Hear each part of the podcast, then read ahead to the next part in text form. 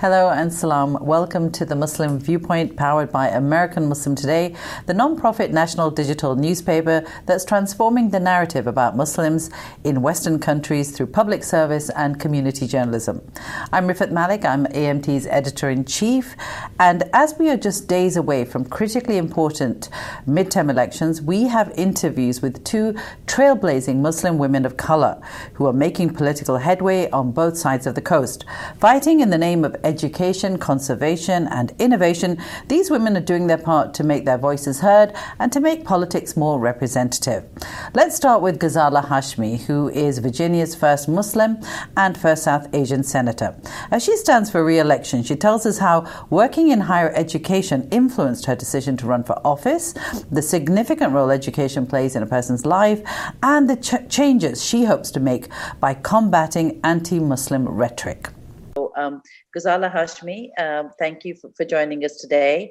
Um, so you have already been elected um, in, in your state. Can you just tell us uh, a little bit about why you felt it was important to run for office and what kind of obstacles or uh, pushback did you face in your campaign? Thank you, and it's wonderful to to join you today. Um, so my rationale or impetus to run really came from two different sources. And one of those sources was the fact that i'd been working in higher education in virginia for uh, uh, close to 30 years. And for the last 20 years i'd spent uh, that time in the community college system in virginia.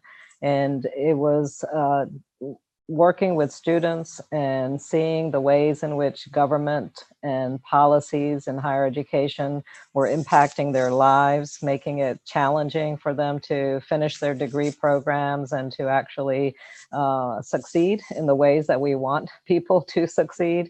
I knew that we could do things better. Uh, the state government had been increasing tuition costs in Virginia. Uh, the cost of uh, textbooks has been rising significantly. And so a lot of my students face those challenges, but it wasn't um, just higher education policy that was affecting them. Uh, I had students who would become homeless in the middle of a semester, or they faced food insecurity. And when there's such a host of social problems around their lives, uh, they are not able to fo- focus on their academic work. And so, one of the uh, reasons that compelled me to run for political office rather than just move in higher education policy issues uh, was the fact that I wanted to be at the table and make decisions that would help uh, the folks that I was working with uh, make their lives a little bit easier, make their futures a little bit more possible. So that was one reason for me to to run, and a second reason was, frankly, um, the election of Donald Trump. So when he was elected in 2016, he came in on a wave of uh, anti-Muslim rhetoric, anti-immigrant rhetoric, and uh, just uh, promoted the division and bigotry that uh, has uh, been a part of this country, and he supported that language. And um, that was deeply concerning to me. I'd lived in this country for close to 50 years at that point. I saw myself fully as an American. I taught American literature. I taught the values of uh, the, the development of American philosophy and democracy. And I knew that everything that Trump was saying was antithetical to the, the kind of country that uh, has been established and, and the direction we wanted to move in. Um, so my first uh, uh, reaction was just to organize academic conferences around what it means to be Muslim in America. But I saw such a, an outpouring of engagement from folks in the community, people who wanted to learn more and be a part of this conversation. And so that led me to be more politically engaged. And so by 2018, I was ready to, to actually run for office myself. Um, so as a first time political candidate and as someone who came out of a non political background, it was a big step for me, but uh, it, it just felt right. And, and I knew I had to speak up and I had to represent the, the people and um, the, the issues that I care about. And and during your campaign, did you? Uh, I mean, you lived in your community, I imagine, for for many years. Did you see a side of the community perhaps inspired by the national rhetoric that, that you just mentioned? Did you see a side of the community that you hadn't seen before in terms of you know how your faith was perceived? Did it become an issue in the in your campaign and during your election? You know, it actually did not. Um, when I first started running, I wasn't running as a Muslim candidate. I was running as an educator, as a mom who had lived in the community for 30 years, uh, as a Girl Scout troop leader, and all of the ways in which uh, my family had been engaged and involved in the community. And that was my focus. Uh, it did, my religion and my faith did become an issue for the media um, once they realized that I was a Muslim and an immigrant, and that there would be history to be made if I was elected as uh, the first Muslim to serve in the Virginia Senate um, then then that became kind of a, a, an issue that was brought to the forefront. Um, the overwhelming response, and my district is is not uh, heavy with an immigrant population or with a South Asian population. It is almost 75% um, Caucasian, and the remaining is African American with a very small um, immigrant or Hispanic population there. So. Uh, I was running on the values and the issues that really impact our communities. I was talking about education, I was talking about uh, healthcare and access to uh, transportation. So, those are the concerns that uh, really resonated, I think, with the folks in the community. And of course, there was bigotry, there was uh, Islamophobic rhetoric, but that's largely in the domain of social media. And um, I, I am very adept at ignoring social media, so I really didn't pay any attention to to to that kind of uh, language. And so much of it came from outside the district and outside of Virginia. Um, so the folks that uh, I knew and the communities and the relationships I had built, uh, those folks knew me and, and they were very excited about the campaign. I had uh, friends and neighbors who had always voted Republican, but because they knew me personally, they were happy to, to support me in this particular race. So, I mean, uh, that's actually really wonderful to hear. Um, how, would you uh, would you recommend running for office? Uh, I think there are two other minorities, and, and in particular American Muslims, who perhaps uh, do feel a little concerned about the possible uh, pushback they might get in terms of their faith or feeling targeted. Is there something that you could say to them? Do you think that would uh, encourage them to take that leap? I think if there anybody has a desire to run for office and has uh, uh, the uh, support of family, that's the most important thing. Your family has to be behind you, has the support of family and friends. That they should really do that. Um, you know, every group, every minority group has faced some level of targeting. It is part of the political climate, and it has always been part of the political climate. You know, when John Kennedy was running, he was the first Catholic to be running on the national stage, and he was targeted for his Catholicism. Uh, we see now we elected Joe Biden, uh, a Catholic, and there was not even a murmur of conversation around his Catholicism. So, whether one is Jewish or African American, Muslim, uh, or Hindu, uh, those issues will invariably come up. But at the end of the day, what people really care about is how you are going to represent them, their families, how you're going to address the issues that they care about and and what impacts their lives and and i think being conscious of that and and speaking to those concerns is what's really important Absolutely, couldn't agree with you more. Um, just as a last question, I wanted to ask you. You mentioned the media um, and um, and also outside media, and for me, that kind of resonates with you know the idea that it is a sort of unregulated national sort of media and, and social media that is sort of causing a lot of the issues and, and a lot of the uh, polarized political discourse. Obviously, politicians and public figures are, are, engaged in that as well. How important in this context do you think it is that we have a platform that is um, generated by uh, um, uh, minorities, and in this case, American Muslims. Um, how important do you think that it, it is to have that kind of platform that that tries to redress the balance uh, project an image that just isn't getting out there that American Muslims like you and like so many others, especially in this recent election, are contributing, or whether it's you as public officials, or whether it's um, health professionals on the front line, or educators. You know, American Muslims are very integrated in the society. So I just wondered if you thought the idea of a Muslim media platform was something that could be advantageous to to bridging the divide. Absolutely. I think it's so essential to have the, the representation through media platforms and through uh, excellent journalists such as yourself who are going to highlight those stories that uh, uh, otherwise would remain invisible. Um, as you well know, the, a lot of times when mainstream media highlights stories of minority communities, it's through a particular lens. And for Muslims, sadly, it's been through the lens of uh, political violence and the, through uh, uh, issues that are internationally related but American Muslims as a community have largely remained invisible. And uh, the fact that we are so integrated throughout the fabric of this country and have been for, for well over a century, uh, those stories need to be shared and, and um, told.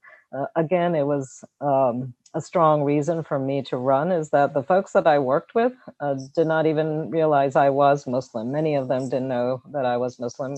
One never talks about their faith, right, at, at work usually and and so um, by becoming visible then uh, people around us are able to say oh i do know a muslim and and i do know this family and and i've worked with them and i uh, i know their heart and i know what they uh, are are contributing to this country. So our media in particular has a very significant role and it's to share those stories to push back against the the dominant narrative and to really underscore and highlight the the many many contributions that uh, Muslim Americans have made in in every profession um, in in this country. So it's very very important. Now let's hear from Farah Khan, who is also standing for re-election. She is the mayor of Irvine in California. She's the first Muslim woman to lead a large city in the United States and is also the first person of color to hold this position in the city's history. She discusses her predecessor and the mistakes she learned from and how she felt she was the right person to lead her city. When I first started was basically from community services. So I was very engaged in the community um, working on different issues. But at the same time, um, I found myself showing up at council meetings, speaking up during public comments, you know, talking to our uh, representatives who seemed to be just neglecting the community's needs. So it was so important for me, um, especially when people reached out and said, hey, why don't you try running for that office since you're there all the time?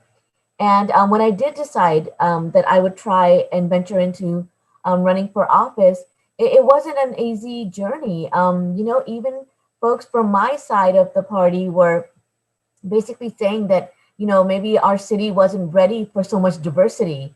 Um, you know, and uh, maybe someone with a name like mine was unelectable. And so those were things that really um, were meant to kind of dissuade me from running.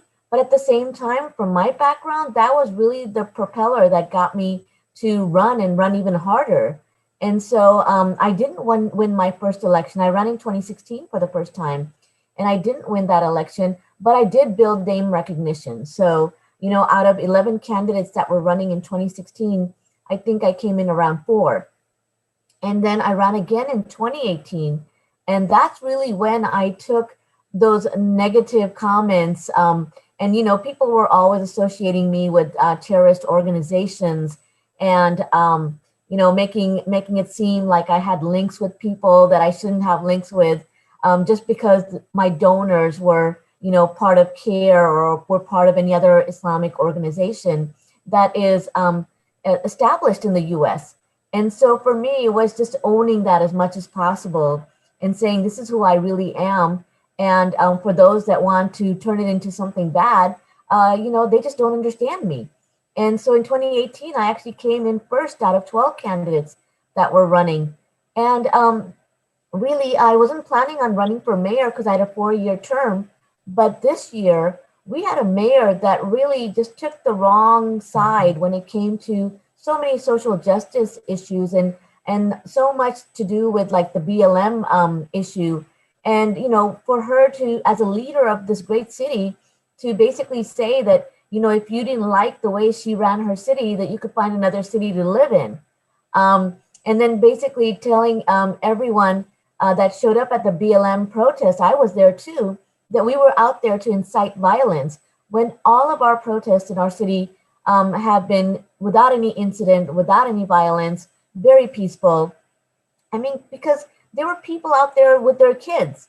There were students out there that were trying to raise the issue of, you know, uh, of injustice. And so for me, you know, when you look at leadership, you want someone that understands their community. And it just wasn't there. And so for me, it was very offensive to hear those remarks, um, especially like when students at UCI were um, showing up in protest, um, asking for relief during the pandemic. She was telling them to go find a job at Amazon. And, you know, these are just not the type of things you want to hear from your leader. And um, at that time, since no one else was challenging her, uh, she was a 28 year incumbent. Um, and so um, for me, it was like, all right, you know what? Someone's got to do it. And um, it was it wasn't an easy race because again, uh, I was targeted for my race, for my religion, uh, for everything else. And um, at the end of the day, you know, the the people knew the work that I'd accomplished in my two years uh, compared to her 28 years, and they knew that they wanted change. That there was changing demographics in our city. So, um, you know, beating her uh, with a 13,000 vote lead was quite quite amazing why is it important that Muslims, American Muslims, and obviously all minorities, but but in particular American Muslims, why is it important that we run for, um, you know, first of all, get politically engaged and run for elected office. I, I believe we've had a record number elected uh, across the country at state and local level. Um, in your view, why is it so important? You know, there's a saying um, if you're not um, at the table, you're on the menu. And I think for Muslims, we've been on that menu far too long. Um, and so it's time for us to be the policymakers. It's time for us to have that seat at the table where decisions are being made, um, not only about us, but about so many other people that don't have that voice. And so, you know, um, when it comes to immigration, when it comes to um, so much that happens in our daily lives, uh, we just need to have that voice that understands. And if we don't have that, then we see, you know, ourselves declining as a nation, as a city. We see um, people making judgments on our behalf, and that needs to end. Agreed, agreed. Um, I, I, wanted to get your opinion on the uh, current political uh, stalemate that we're in, uh, in the sense that we have a president who has refused to accept um, the transition process or, or maybe he's reluctantly coming to, to accept it, but still hasn't initiated the transition process. I just wonder, as someone who's been involved in community work, is now working at state level, um, you know, what what's your view of this, the the, the political uh, state of the country, uh, and this this situation in particular? You know, um, we, we, all know Trump. Uh, after these four years, we know exactly what he's up to, and um, this is just another show. So um, eventually he's going to have to leave.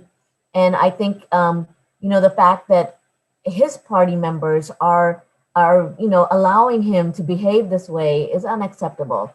I think there needs to be a bigger push from his side to basically accept the fact that he has lost and now he needs to work on transitioning in the new president. And so, you know, eventually it's going to happen, but it's unfortunate that it's taking this route. Um, and I also wanted to ask you, considering the election re- result, considering that there were uh, almost 70 million or so uh, Americans who voted for Donald Trump, and I guess to some extent his ideology, um, I, I, wanted to. I wondered from your experience as an interfaith um, sort of um, proponent who's worked hard in your community to bring people together. Um, does it make you feel uh, does it make you feel dis- despaired about the fact that there were so many people who bought into his ideology um, do you think there's work to be done or do you think something else was at play you know it's it's it's kind of scary because you have to really wonder whether those people were voting because of what he says or what he does um, a lot of it has to do with the economics right um, so you have people that are going to be voting for him just based on economics. Um, but then there's going to be a portion of those people that are voting for him because of the rhetoric that he's brought forward, because of the way that he has um, basically um, criminalized so many communities. And so that's really where the concern comes in: is what percentage of those folks are um, are voting for him based on that, and, and that's going to be hard to find out um, you know, because there's going to be a wide spectrum of people that voted for him for different reasons. Right, absolutely. Um, so, so one of the questions, uh, the, the, the, it's probably the last thing I wanted to ask you was that, you know, partly because of uh, what happened in the last four years, um, that's one of the reasons why American Muslim Today was was was created. Um, I think there was a lot of helplessness, a feeling of helplessness by a lot of Muslims, feeling like you know obviously there are other targeted communities as well but feeling as if we're we're sort of helpless being targeted and have no um, no recourse um, obviously one way of of uh, sort of uh, pushback is to i think get electorally involved get politically engaged. And i think uh, another route in particular that we took at american muslim today was to become part of the media to, to, to sort of take control of our narrative and see how uh, and uh, and decide for ourselves how Muslims are going to be represented rather than relying on others or uh, having no op- opportunity to respond to the way that we're projected in the media generally or by politicians. So I wonder in that context. Um, how important do you think it is that we do have uh, our own sort of media and our own forms of representation uh, when it comes to you know how Muslims are represented? Oh, absolutely, it is very important. Um, like I said before, you know, if you're not at the um, helm of um, basically putting forward your own narrative, then someone else is going to do it, and that's really what's been happening in the past. Is we've had other media outlets basically define who we are, and so it, it is very critical that we not only have um, media, but we have media throughout the nation. I mean, like right here, you know, we have a very right wing um, media source that is not even accepting the fact that I'm the first Muslim to be elected mayor for a major city in all of California. I'm the first woman of color to be elected mayor to the city council. And so, you know, when, when they're not even able to highlight those things, but they want to highlight some person that came in uh, third place uh, and on city council who happens to be a white male. I mean, come on, who's making change right now? It's not him.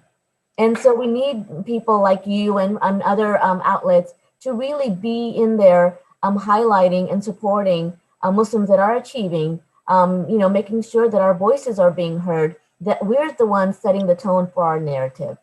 Well, thank you for joining us today. From me and my team, Hadia Spalic and Maya Geller, be sure to follow us on Instagram, Twitter, and TikTok at American Muslim Today. If you'd like to access more digital content, please feel free to check out our website, AmericanMuslimToday.com. We'll see you next week on The Muslim Viewpoint.